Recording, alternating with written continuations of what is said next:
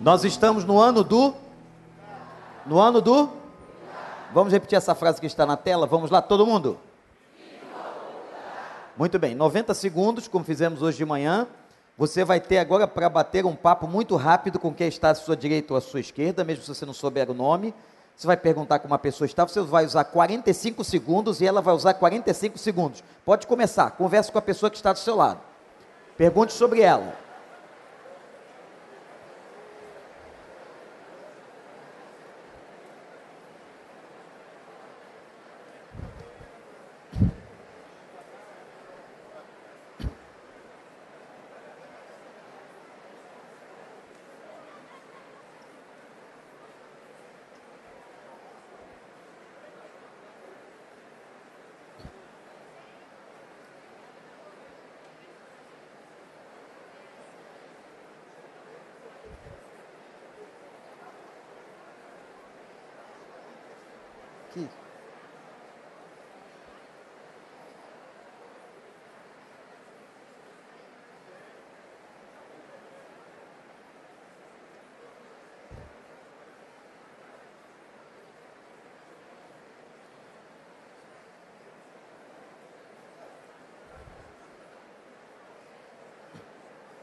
Muito bem. Tem que ter cuidado que tem pessoas que usam mais de 45 segundos, não deixa o outro falar. Eu não sei se foi o seu caso, né? E será que temos alguma carranca aqui hoje? À noite, não. Carranca é aquela cara feia que espanta os espíritos, não é? Mas acho que não. Todo mundo que está ao seu lado é gente boa, gente bonita. Nós estamos tratando sobre cuidado. E o cuidado começa com gestos pequenos. Como saber sobre uma pessoa, como perguntar sobre como ela vai, como mandar um abraço, mandar um recado. Nós estamos nas últimas mensagens falando sobre alguns momentos de cuidado maravilhosos na vida de Jesus. Semana passada nós vimos ele tratando com a mulher samaritana e também com Zaqueu. E hoje pela manhã nós vimos Jesus tratando com aquele centurião que queria cuidar do seu servo que estava muito doente. Eu quero que você agora abra a sua Bíblia para um outro caso extraordinário de cuidado.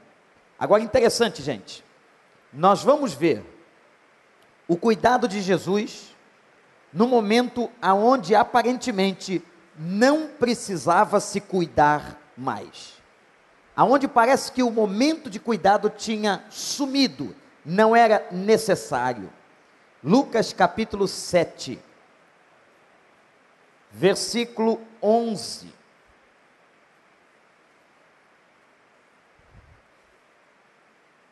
Logo depois, Jesus foi a uma cidade chamada Naim, e com ele iam os seus discípulos e uma grande multidão.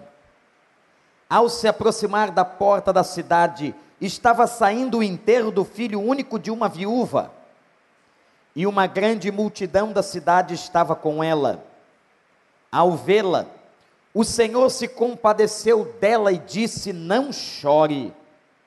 Depois aproximou-se e tocou no caixão, e os que carregavam pararam, e Jesus disse: jovem, eu digo, levante-se. O jovem sentou-se e começou a conversar, e Jesus o entregou à sua mãe. Todos ficaram cheios de temor, louvaram a Deus. Um grande profeta se levantou dentre nós, e diziam eles: Deus interveio em favor do seu povo. E esta notícia sobre Jesus espalharam-se por toda a Judeia e regiões circunvizinhas. Que o Espírito de Deus nos abençoe. Irmãos, o texto declara, olha para mim, presta atenção. Eu vou tentar descrever o que nós lemos e você vai imaginar. O texto declara que uma multidão estava indo com Jesus para uma cidade chamada Naim. Interessante, eu fico pensando o que é que aquelas pessoas queriam. Por que elas estavam atrás de Jesus? Qual era o propósito? Qual é, por exemplo, o propósito pelo qual você veio aqui hoje à noite? Qual é o propósito pelo qual você está cantando, está adorando, está cultuando a Deus? Ele estava cercado de muita gente, e quando chega àquela cidade, ele se depara, meus irmãos, com outro grupo de pessoas, que está saindo da cidade, porque fora da cidade, do lado de fora da cidade, ficavam geralmente os cemitérios. E agora, um grupo de pessoas, talvez bem diferente, na sua moral, no seu estado emocional, naquele momento, estavam saindo da cidade. Os que estavam com Cristo chegando, talvez querendo aprender mais, ou pedir uma graça para a sua vida, ouvir as maravilhas que ele estava pregando, aquele que era agora a novidade do momento, o tal de Jesus de Nazaré, que estava fazendo tantos milagres. Aquela multidão que seguia o mestre tinha um propósito, mas havia, diz o texto, uma outra multidão. O texto fala de duas multidões. E a outra multidão saía abatida, triste, deprimida da cidade de Naim, por causa de uma família, ou melhor, por causa de uma viúva, que agora perdera o seu filho. Veja, irmãos, irmãs, a morte chegou nessa casa, na vida dessa mulher, duas vezes. A morte chegou primeiro para o marido e agora chega para o filho. E toda aquela cidade comovida com aquele luto, está indo após aquela mulher. Eu fico imaginando esses dois grupos se encontrando na entrada da cidade de Naim, esses dois grupos com ânimos diferentes, com expectativas diferentes. Você pode dizer assim, Jesus podia cuidar daquela multidão que estava com ele, ensinando, tratando dos problemas, mas o que Jesus poderia fazer por aquele rapaz que estava deitado no caixão? Nada.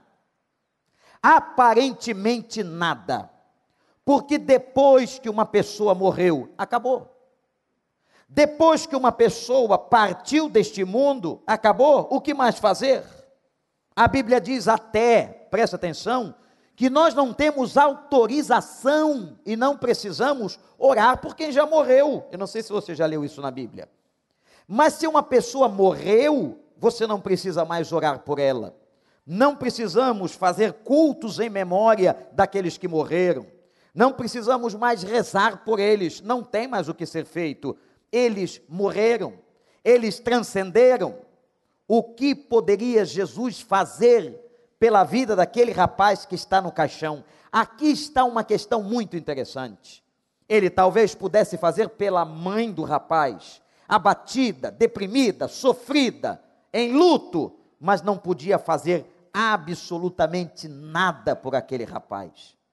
Quando chega na cidade, ou quando entra e ele encontra aquela outra multidão saindo, meus irmãos, que coisa espetacular vai acontecer agora.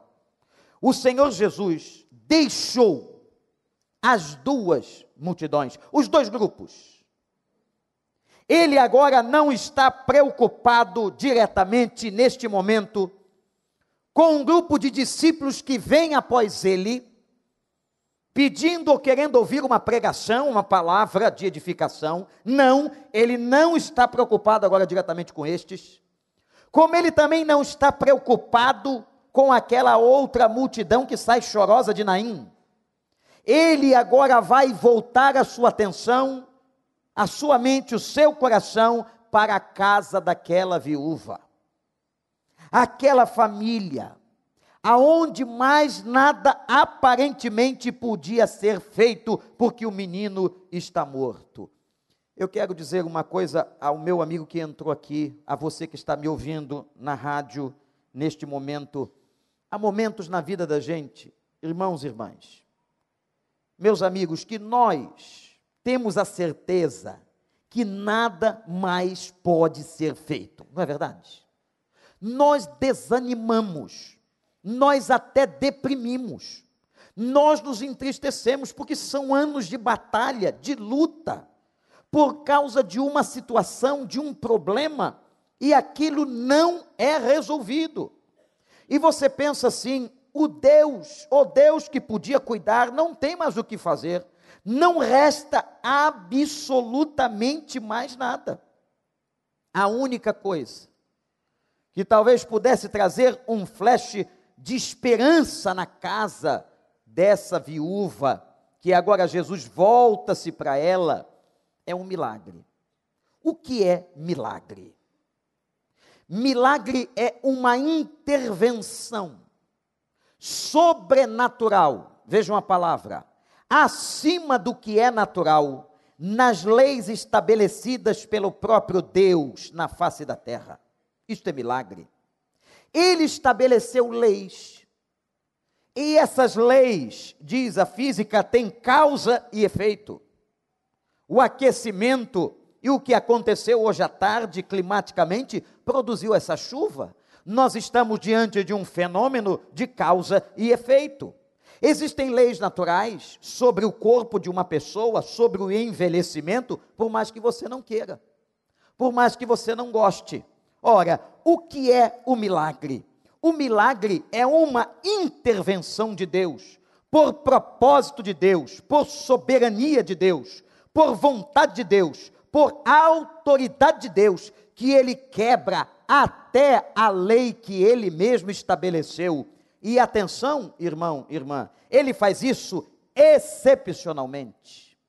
O milagre não é uma coisa corriqueira, isto é, ele não faz parte da obra natural das coisas, mas ele é algo extraordinário, ele é sobrenatural, apesar de nós sabermos que muitos milagres acontecem, e nós glorificamos a Deus e dizemos: louvado seja o nome do Senhor, porque aquele que fez milagre ontem faz milagre hoje e o fará eternamente. Amém, igreja? Mas o milagre é intervenção sobrenatural. Apenas um milagre poderia atuar na situação da família desta mulher, na pobre pequena família. O marido já tinha morrido, o menino estava lá no caixão, o que fazer por ela? E agora ela enfrentaria, minhas irmãs que estão aqui, uma situação dificílima, porque ela sem o marido e com um filho morto, ela seria jogada a uma condição social extremamente difícil. A situação daquela mulher era caótica. Que esperança ela poderia ter? Não era fácil, ela não conseguiria todo o apoio que uma viúva pode ter nos dias de hoje. Ela sabia disso, ela sabia que o futuro que lhe aguardava era um futuro extremamente delicado. Eu quero chamar a atenção agora para você que entrou aqui, e talvez diga assim: pastor, eu estou numa situação parecida com a daquela viúva, eu tenho uma causa, uma situação que não tem jeito. Como é que o Senhor vai cuidar? Tudo é contra, tudo está aparentemente contrário. Eu não tenho como resolver. Os meios humanos não têm uma proposta que possam apresentar. Quem sabe você entrou neste recinto, no culto esta noite ao Senhor, precisando de um milagre. E eu quero dizer a você, com base nesta palavra, que eu creio em milagres. Isto não é uma coisa só do passado ou dos dias do Senhor Jesus. Assim como ele entrou em Naim e foi na casa daquela mulher hoje, daquela família hoje pela manhã, encontrou aquela situação pela manhã, ele pode ir hoje na sua casa, no seu problema, diante de você. Como ele chegou à cidade de Naim, ele chega à sua cidade, ao seu território, à sua vida, à sua família. Ele hoje pode fazer o que você precisa, por um ato da misericórdia, da soberania dele. Você crê nisso? Ele faz. Aquela mulher e aquele rapaz morto agora, só um milagre. E Jesus vai ao encontro da família. É como você que está no meio da multidão, e às vezes afetado por uma baixa autoestima, Pisaram você quando era criança, disseram a você que você não valia nada, desprezaram todas as suas ações, e você foi diminuído de alguma maneira, às vezes pelo próprio pai, pela própria mãe, ou por um irmão ou um parente. Você vai à fase da adolescência e da juventude com uma autoestima e também uma autoimagem achatadas. Você chega à idade adulta ainda nessa situação. Você se casa, mas carrega junto de você este estigma de sempre ter se visto como um derrotado. É impressionante, amada igreja, como os esquemas psicológicos da vida se repetem. Como que aquilo que nós carregamos, desde tenra idade, vai se repetindo. É aquele menino que sempre foi falido, e ele acredita na sua falência, e ele vira um homem falido, um idoso falido. É aquela mulher que sempre se sentiu menor, e ela será menor para sempre na sua vida, e alguém será sempre maior do que ela. Você pode ter chegado a este lugar em adoração a Deus, com uma situação tão esmagada emocionalmente, com uma situação mental de tanta pressão, de tanto problema, e de uma história tremenda que você carrega, que você pode dizer agora, nesse instante, só um milagre dá jeito na minha vida. Mas parece que há coisas, pastor, que não tem solução, só preciso disso. E eu quero declarar nesta noite, por esta palavra e por esse texto, que assim como ele foi a Naim, ele vem ao encontro de você, e ele encontra você. E quando Jesus encontrou a mulher, a primeira coisa que ele fez com ela e por ela, foi lhe dar um trato emocional. Ele vira-se para aquela mulher, ele não diz uma palavra de salvação agora, mas ele vai cuidar do emocional ferido, abatido daquela viúva, que estava de novo em perda, e ele diz: não chore, porque aquele choro, e às vezes o choro, irmãos, irmãs e amigos, é a perpetuação do estado da tristeza. Às vezes o choro é uma maneira de prorrogar. Às vezes o choro faz com que o nosso sofrimento seja ainda mais intenso. E ele sabia do que ia acontecer. Ele sabia, como Senhor e poderoso Deus, do que ele faria. Ele diz àquela mãe: não chores. Ele não se dirige ao povo, à multidão que estava acompanhando aquele velório. Ele não diz nada para aqueles outros que estavam atrás dele esperando uma palavra de conforto. Ele diz àquela mulher deprimida, triste, abatida, pisada: não chores. E eu quero dizer a você hoje, pelo Espírito Santo de Deus, que entrou neste lugar trazendo uma crise na sua vida: não chores, porque o Senhor de Naim está aqui entre nós.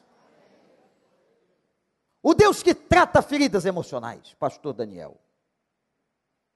As feridas emocionais que destroem a gente, feridas emocionais que são marcas na alma, feridas emocionais que não são visíveis, muitas vezes, ou não podem ser interpretadas visivelmente na carne, apesar de sabermos que feridas emocionais provocam muitas feridas físicas.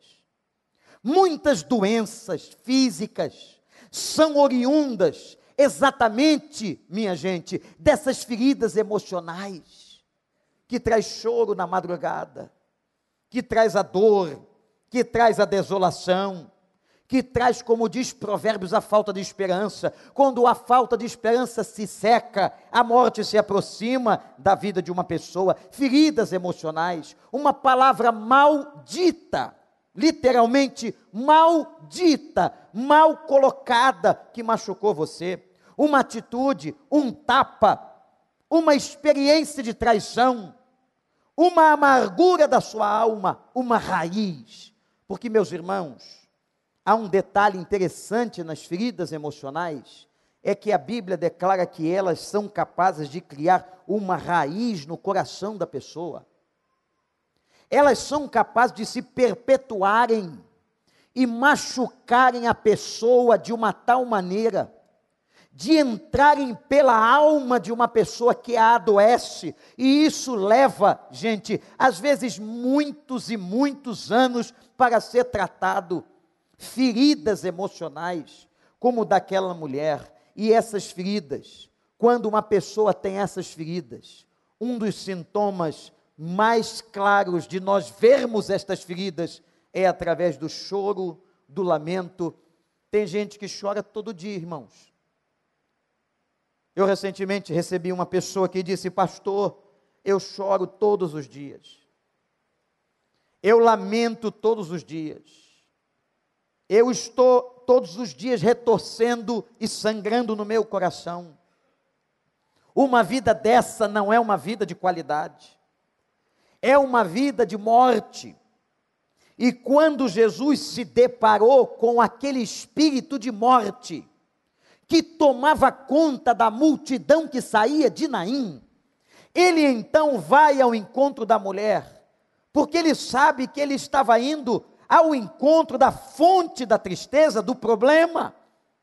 Ele sabia que se ele trabalhasse ali, ele trabalharia todas as pessoas que estavam feridas, também por causa daquela perda.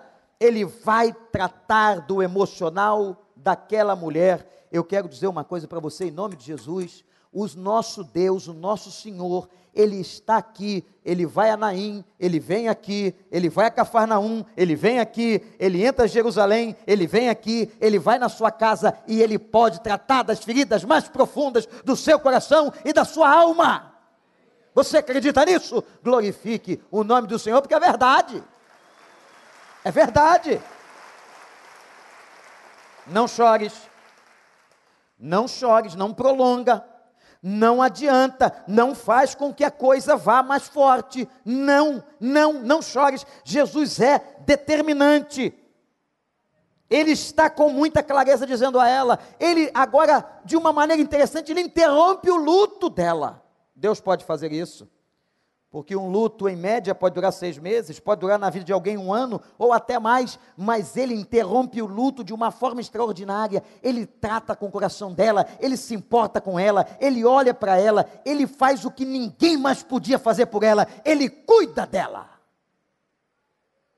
como nós temos que cuidar de pessoas emocionalmente feridas. Eu convido você a ver o excelente e espetacular trabalho que é feito nesta igreja, no Celebrando a Vida. Como o nome já diz, é um trabalho que vai no coração e na alma das pessoas, mostrar a elas o valor delas, a grandeza de Deus, o poder de Deus, e que elas podem ser curadas de qualquer dos traumas que elas carreguem na sua vida. Deus pode tratar a ira, Deus pode tratar a depressão, Deus pode tratar a ansiedade, Deus pode tratar todas as coisas que angustiam a alma de uma pessoa. Eu quero convidar você que venha conhecer o Celebrando a Vida, todas as quintas-feiras, um lugar onde feridas são tratadas, onde esta igreja se importa e cuida da alma das pessoas. Quem aqui já participou em algum momento deste Celebrando a Vida? Levante sua mão bem forte aí. Olha quanta gente, pastor Daniel. Glória seja dada ao nome de Deus. Essas feridas têm que ser tratadas, e gente, às vezes leva tempo. O nosso Deus, ele tem uma maneira interessante de curar. Isso tem a ver com a soberania dele. Ele pode curar uma pessoa de um trauma, de uma situação, de uma crise, instantaneamente. Basta uma palavra, nós vimos isso hoje de manhã, não é não, gente? Basta uma ordem, mas às vezes, por uma razão qualquer, e eu creio que por uma razão da estrutura do indivíduo, por causa da estrutura do indivíduo, aquela cirurgia, aquele trato, tem que ser feito devagar. Ouvi um pastor dizendo uma vez, e guardei no coração, às vezes, o médico não pode fazer 2 cirurgias ao mesmo tempo. Por quê? Porque ele não tem competência? Porque ele não consegue com a tecnologia? Não, porque o paciente não suporta. Às vezes Deus, na sua grandeza e na sua soberania, ele vai tratando da questão emocional, dos traumas, das feridas, de maneira paulatina, de maneira devagar, e às vezes leva tempo, mas uma coisa eu tenho certeza, a obra que ele começou, ele vai terminar.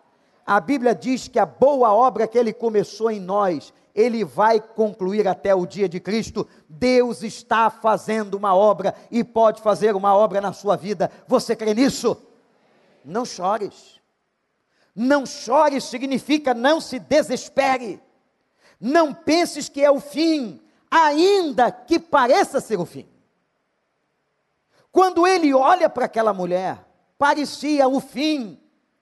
Parecia, minha gente, que não tinha mais jeito. Mas quando nós estamos na presença do Senhor Jesus, tudo que parece não ter jeito, tem jeito, porque Ele é o Deus da graça e de todo o poder. Não é verdade? Pare, não chores. Jesus então vai, entra, chega perto, e vejam que coisa interessante.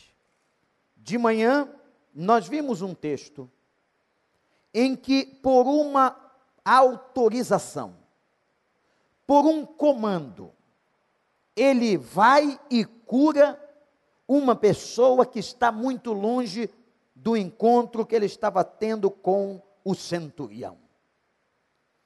Quando o centurião diz, basta uma palavra, basta uma palavra, basta uma palavra, ele então libera aquela palavra. Agora, nesse texto, isto é, a multiforme graça de Deus, ele não diz palavra, ele toca no caixão.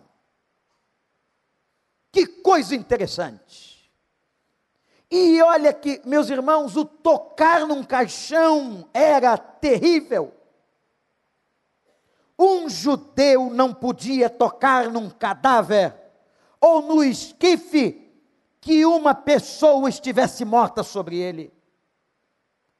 Ele não podia tocar, mas o nosso Deus e o nosso Cristo, a quem louvamos e a quem amamos, ele quebra, gente, todas as barreiras, ele mostra ao homem que quem manda é ele, e ele faz como ele quer, a hora que ele quer, do jeito que ele quer. Ele então toca no esquife, e na hora que ele toca no esquife, o garoto que estava morto em cima do esquife levanta. Louvado seja o nome de Deus. Ele vai tocar no esquife. Maneira de cuidar.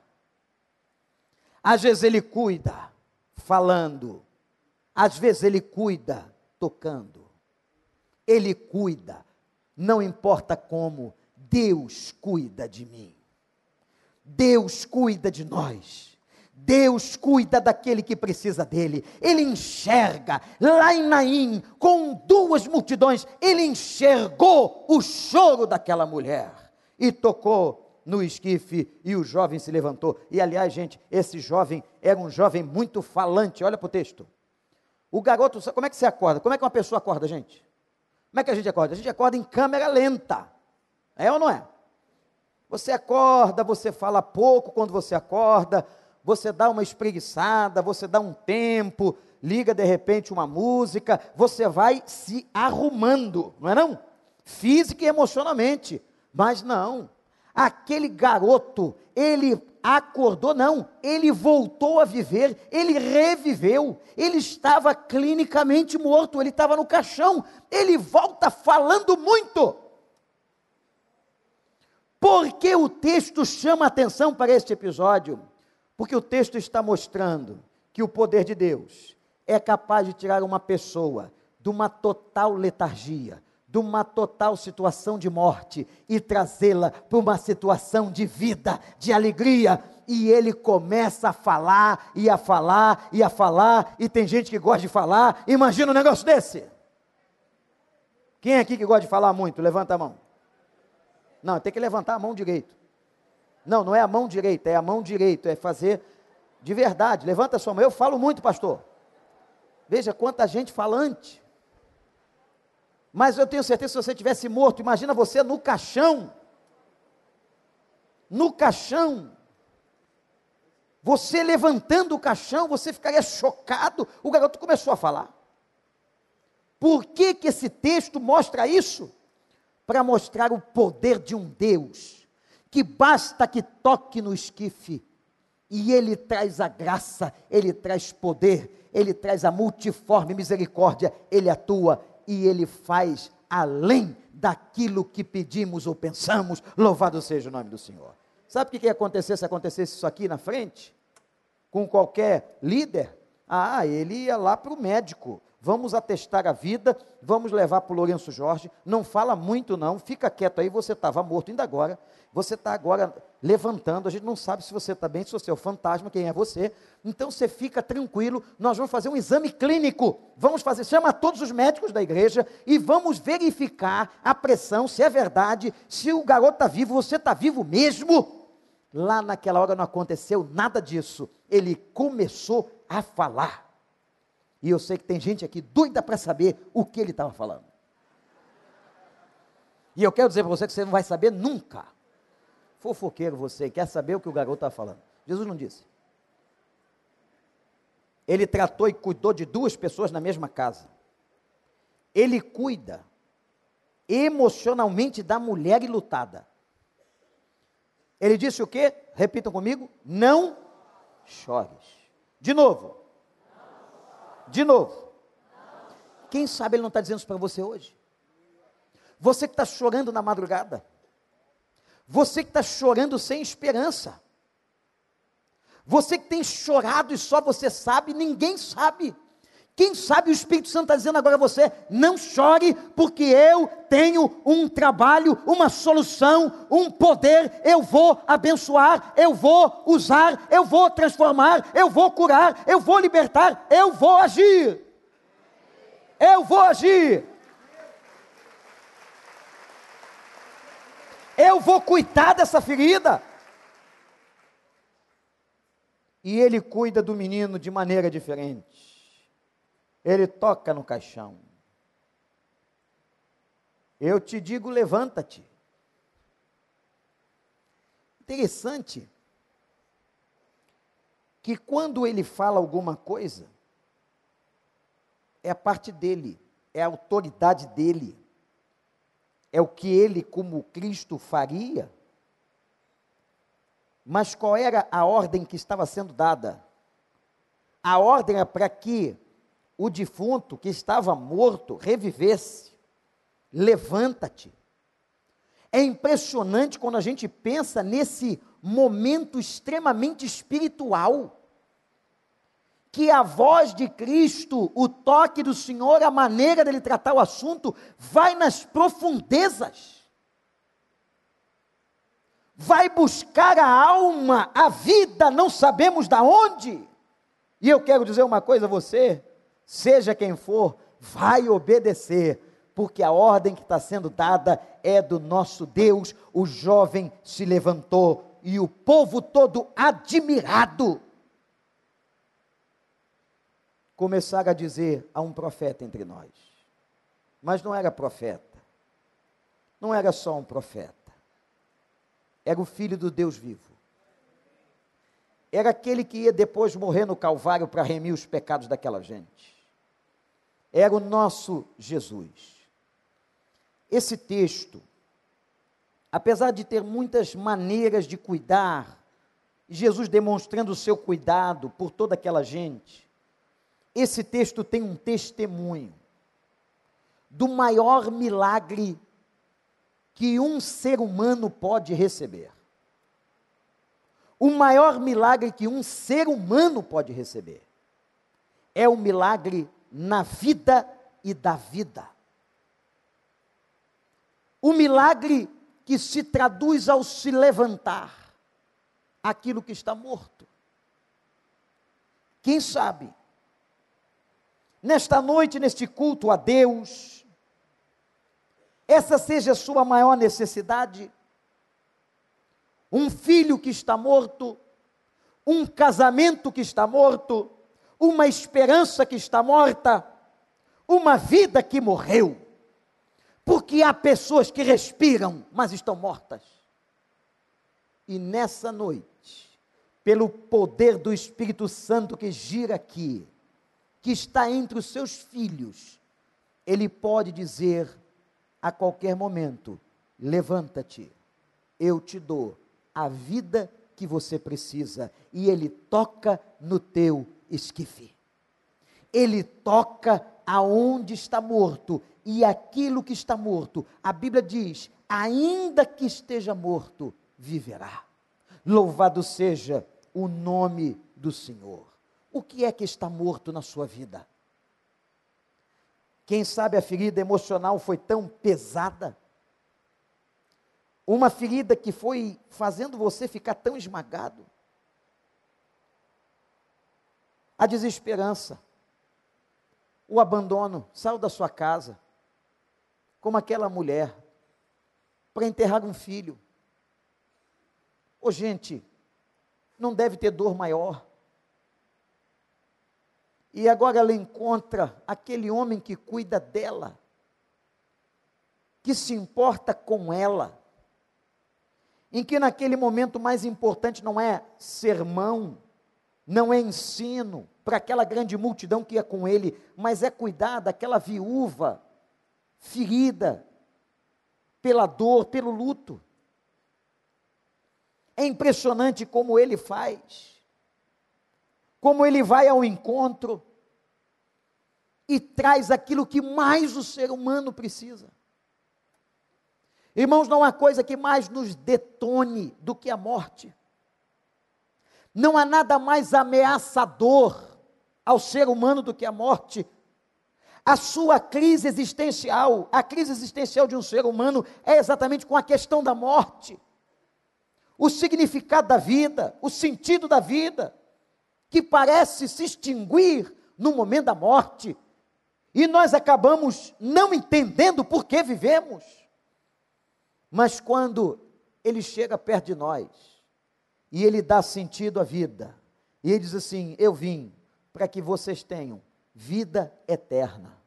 A vida que eu vou trazer e que eu vou deixar aqui, não é essa vida que vocês vão viver 60, 70, 80, 90, alguns mais fortes vão mais na frente, mas todo mundo termina do mesmo jeito. Não é dessa vida que eu estou falando de uma outra vida eterna, aonde a morte será extirpada, a doença não chegará mais, o corpo será transformado e você viverá para sempre na presença do Senhor. É dessa vitória que o Senhor vem falar nesse texto em Naim.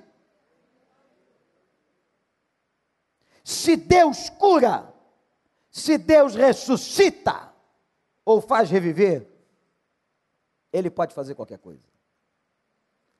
Aquilo que você está passando, meu amigo, você que está me ouvindo, aquilo que você está passando, não há nada que o toque dele, naquela situação, naquela mesa de trabalho, naquele tribunal, naquele casamento, o toque pode trazer vida, porque quem está tocando não é o pastor, quem está tocando nessa hora não sou eu, quem está tocando agora é o Espírito Santo de Deus, que passeia neste lugar, e toda vez que ele toca, ele libera vida, ele está liberando vida agora, ele está liberando poder agora, ele está libertando agora.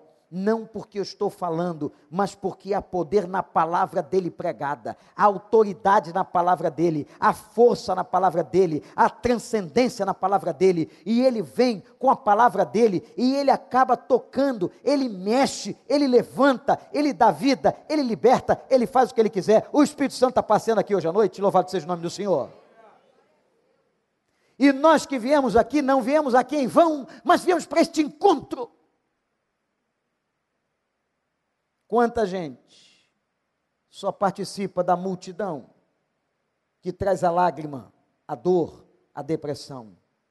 Mas eu quero dizer a você que depois que tudo aconteceu, que todos ficaram, diz a Bíblia, cheios de temor, a louvor. Olhem para a Bíblia que diz assim: e louvaram a Deus Não sei se teve gente cantando na entrada de Naim, eu não sei se teve gente saltando, se teve gente salmodiando, mas uma coisa a graça de Deus faz, a cura de Deus, a vida de Deus, ela faz brotar do coração da gente o mais perfeito louvor. É por isso que você pôde louvar hoje à noite. Sabe por quê? Sabe por quê? Porque o Senhor está operando na sua vida. O louvor é fruto, diz a Bíblia, é fruto de lábios que confessam o nome de Jesus. Graças a Deus. E louvaram a Deus. Um grande profeta se levantou entre nós. Deus interveio. Deus interveio. Deus vai intervir. Jesus vai intervir. Por que você veio até aqui? Eu tenho certeza que você veio até aqui porque você crê de alguma forma que Ele vai intervir.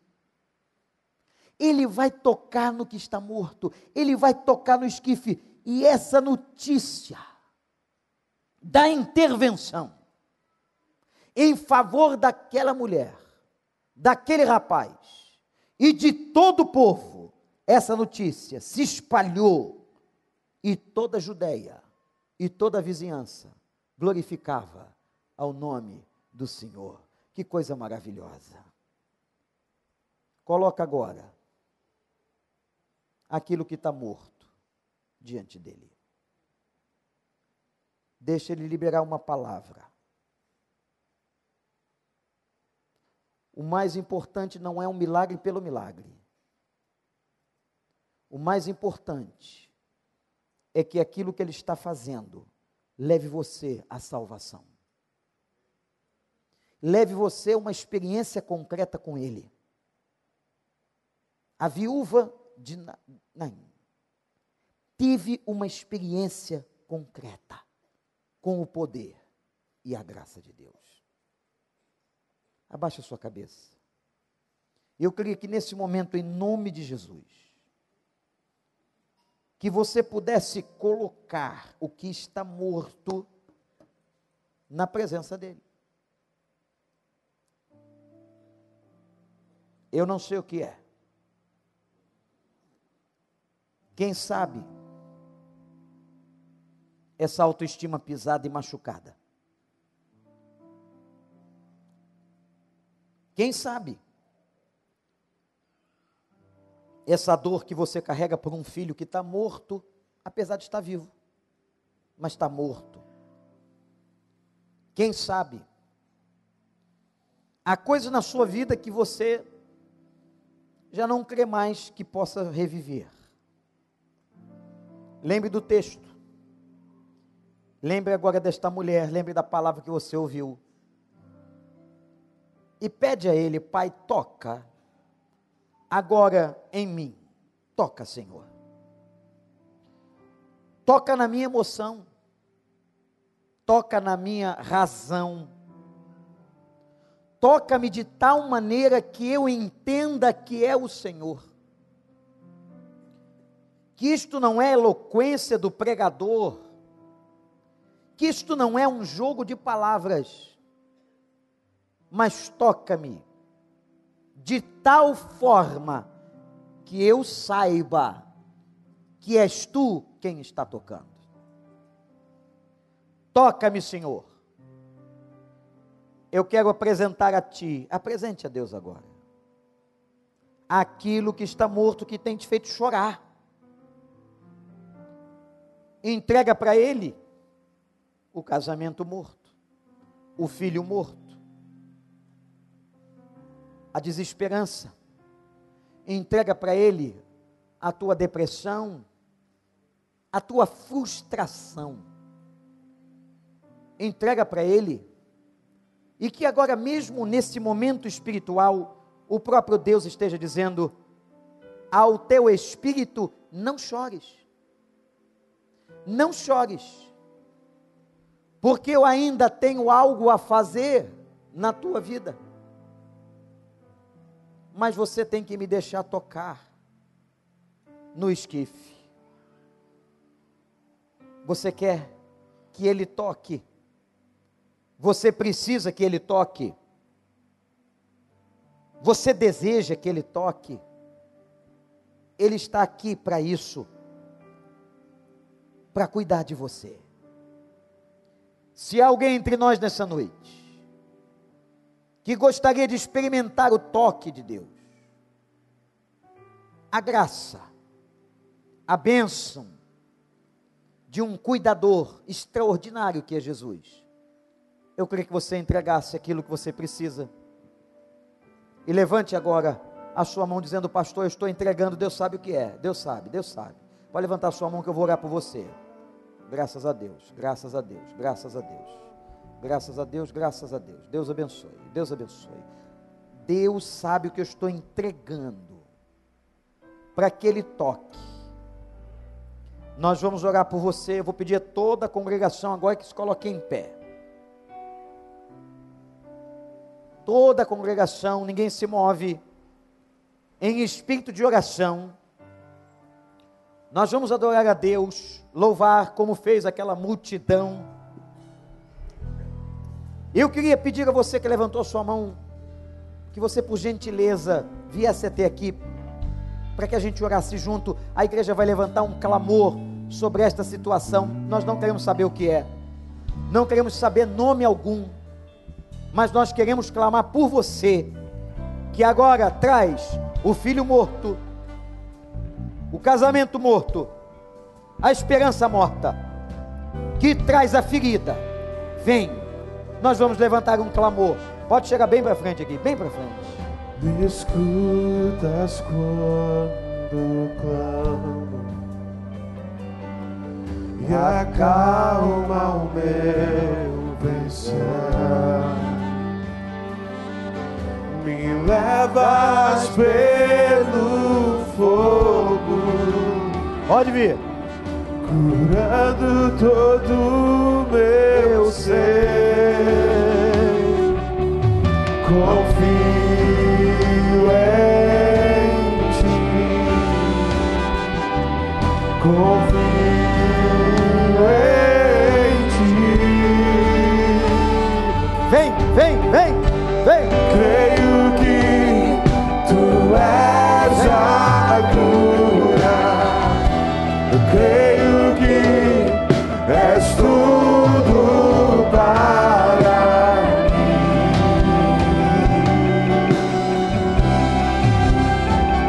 Aleluia. Creio que Tu és a vida.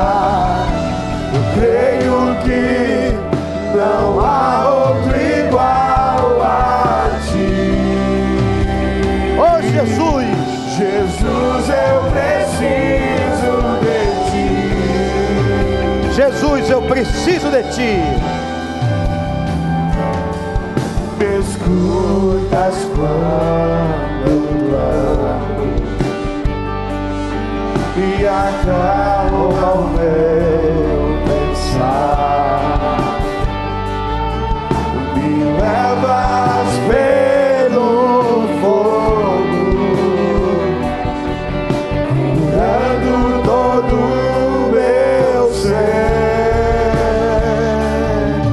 confio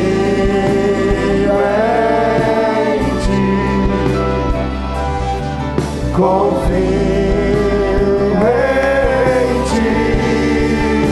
Se eu creio que Tu és a cura, eu creio que és tudo para mim. Tu és a vida, Senhor, eu creio.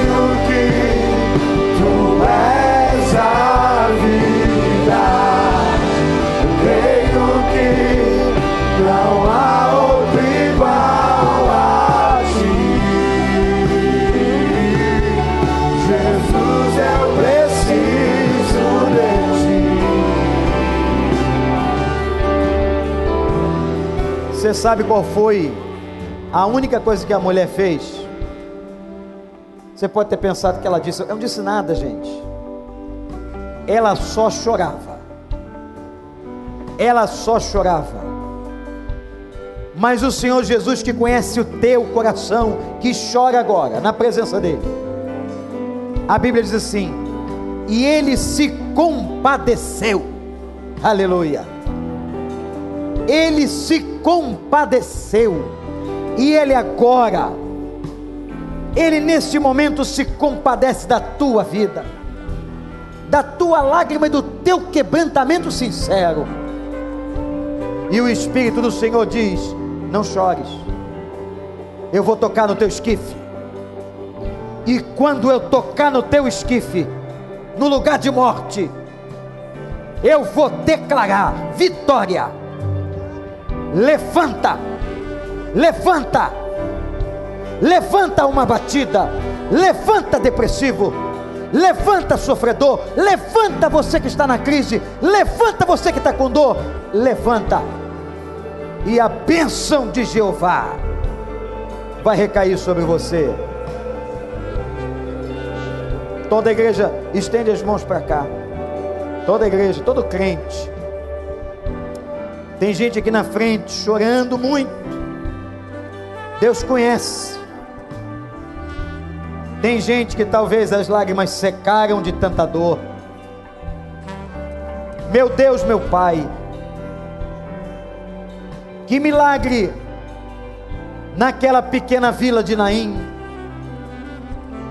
quando o Senhor encontrou aquele cortejo, quando o Senhor se deparou com aquela dor da mulher que estava emocionalmente abatida, destruída,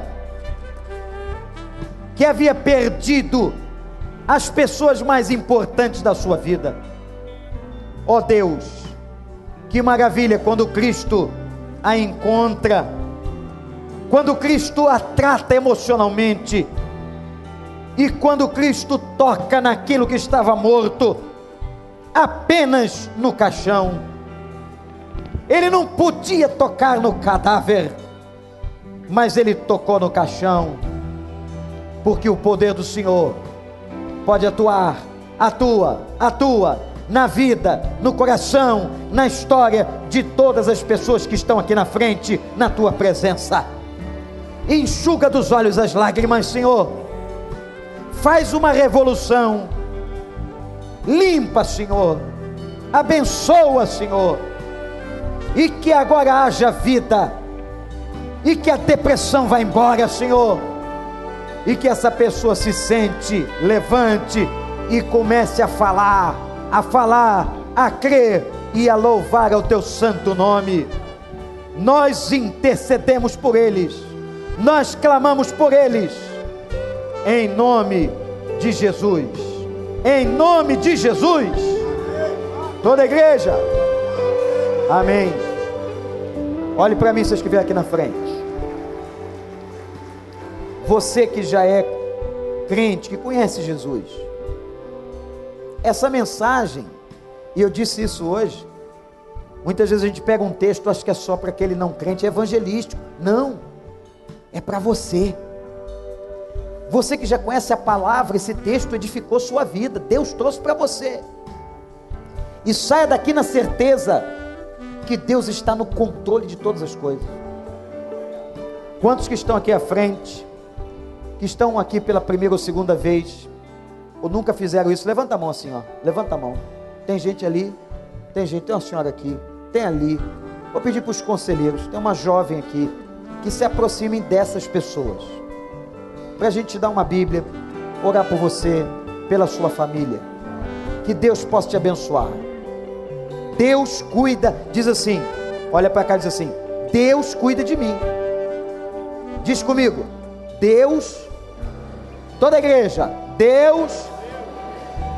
Deus. Você tem certeza disso? Vamos cantar aquela música do Kleber Lucas? Deus cuida de você, Deus cuida da senhora, Deus cuida desse jovem, Deus cuida daquele rapaz, Deus cuida dessa moça aqui, Deus cuida de você, Deus cuida de você. Igreja, vamos glorificar o Senhor. Que o amor de Deus, nosso Pai, a graça de Jesus, a comunhão e o cuidado do Espírito Santo sejam sobre nós e com todo o Israel de Deus na terra espalhado, hoje e sempre. Cuida-se. Se você se sente cuidado, cante com fé assim: Deus cuida de mim, na sombra das suas asas. Deus cuida de mim, eu amo a sua casa e não ando sozinho. Eu não estou sozinho. Não tem ninguém, ninguém sozinho aqui. Deus cuida de mim. Oh, Deus cuida de mim, na sombra das suas asas. Deus cuida de mim, eu amo a sua casa, eu não amo sozinho, não estou sozinho, foi você. Deus cuida de mim. Você crê nisso? Canta com a alma, com a alma. A vida não tem direção, é preciso tomar decisão. Eu sei que existe alguém que me ama, Ele quer me dar a mão. Se uma porta se fecha aqui, outras portas se abrem ali. Eu preciso aprender mais de Deus, porque Ele é quem cuida de mim.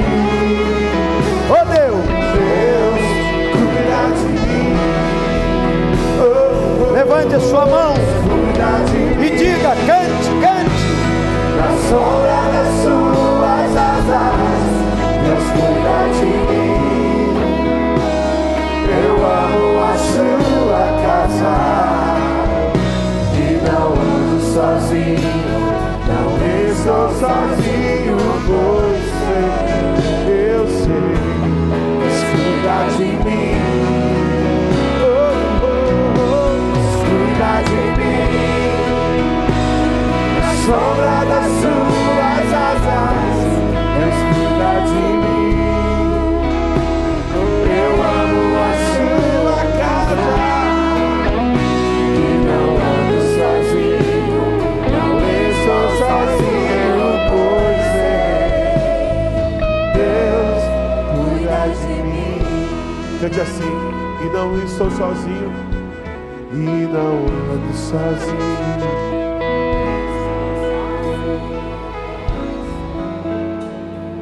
Deus cuida de mim.